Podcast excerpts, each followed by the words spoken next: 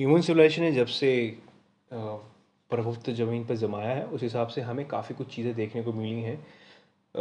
Agriculture का आगुना, क्योंकि साठ हज़ार साल पहले से ये चीज़ें चलती आ रही थी, पर अब ग्यारह हज़ार के आस, साल, अभी हाल ही में, दूध का यूज़ होना काफ़ी यूज़ हुआ है।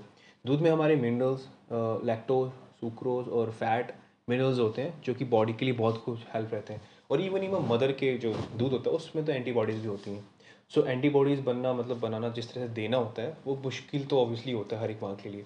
तो क्या होता है कि जो माँ पेरेंट्स होते हैं वो उनको ट्रांसफ़र कर देते हैं अच्छे खाने पे। सो so, आज का मुद्दा हमारा मिल्क पे है। So hey guys listening my podcast on milk अभी हाल ही में केसों में हमें देखा गया है कि मिल्क की टॉलरेंस बहुत ज़्यादा बढ़ चुकी है। क्योंकि 65 परसेंट जो पॉपुलेशन है वर्ल्ड के अंदर वो इनटॉलरेंस रहती है। मतलब टॉलरेंस पावर है ही नहीं एज़ कंपेयर टू मिल्क के लिए। क्योंकि कुछ चीज़ों में बढ़ती जा रही हैं।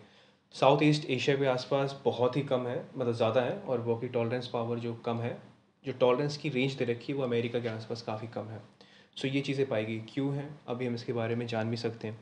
क्योंकि जेनेटिकली ये देखा गया है, जिन्होंने दूध पीना स्टार्ट किया, उनमें जीन्स में काफ़ी फ़र्क आया है और जिनमें नहीं पिया, उनमें काफ़ी कुछ फ़र्क आया ही नहीं है। सो इंटॉलरेंस बहुत ज़्यादा ज़रूरी है। सो जब चीज़ें इंटॉलरेंस हो जाती हैं तो एज ए ह्यूमन माइंड ये परसेप्शन बना लेता है कि आई थिंक कुछ दिक्कत इसमें होगी, ये कुछ दिक्कत कर सकता है। जब जब चीज़ें हमें समझ में नहीं आती, हम उसके लिए एक मिथ बना लेते हैं, भ्रम बना लेते हैं और ये फैक्टेबल है। अगर हम साइकोलॉजी की बात करें, छोटा सा बेसिक है साइकोलॉजी का, कि जब भी हम ऐसा इंसान किसी चीज़ से डरता है, वो डरता उन चीज़ों से जिसको वो अंडरस्टैंड नहीं कर पाता। और जब चीज़ों को अंडरस्टैंड नहीं कर पाता है तो वो उस चीज़ों को भ्रम बना लेता है।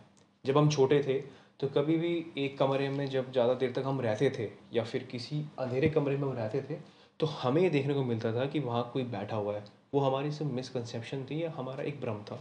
सो वही चीज़ दूध के साथ हो रही है आजकल।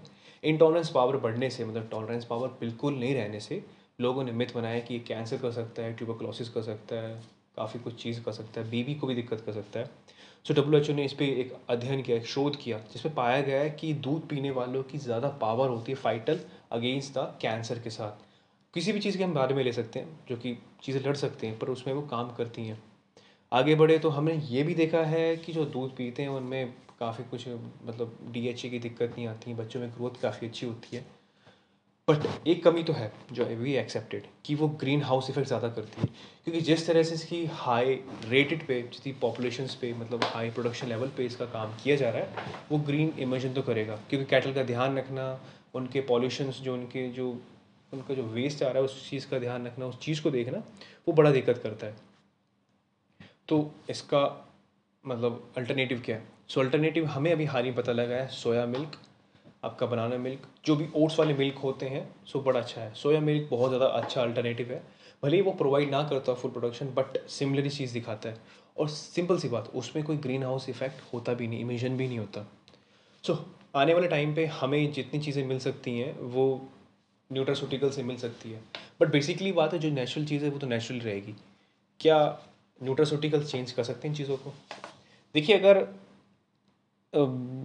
ये बात बताना बड़ा मुश्किल है बट साइंटिस्ट जो है हमारे नॉर्मली सारी चीज़ हाइपोथेटिकली चलती है। मतलब हवा में बातें नहीं होती बट कुछ चीज़ें होती हैं जो एक बेस बना के बातों का, तब हम उस पर चीज़ें करते हैं। सो हाइपोथेटिकली में अभी ये प्रूव किया गया है कि लैब में एक ऐसा सिंथेटिक मिल्क बनाया जा रहा है जो कि सेम टू सेम वही फैट मिनरल्स लैक्टोज ग्लूकोज सब इंक्लूड करेगा as compare to similar milk से।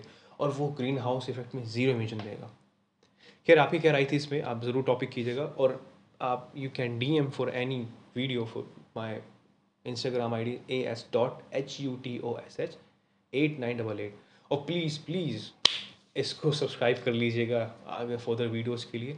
हम इस पॉडकास्ट पे बहुत सी सारी चीज़ें डिस्कस कर सकते हैं। यूनिवर्स के बारे में नेशनल सिलेक्शंस के बारे में, हम हैं कौन वी आर ये। ये बहुत ही इंटेक्चुअल इंटेलेक्चुअल पॉडकास्ट है। सो इस चीज़ को ज़रूर दीजिएगा। ये नॉलेज मैंने यहाँ पे कुर्जगस्त वीडियो से ली थी और बड़ी ही अच्छी वीडियो थी। जाके ज़रूर देखिएगा। और ये सोर्स जो है वो सारा इंटरनेट है और कुछ कुछ थीसिस मेरी भी हैं। सो गुड नाइट प्लीज़ ध्यान रखिएगा अपना और अपने माता पिता का ध्यान रखिएगा। बाय।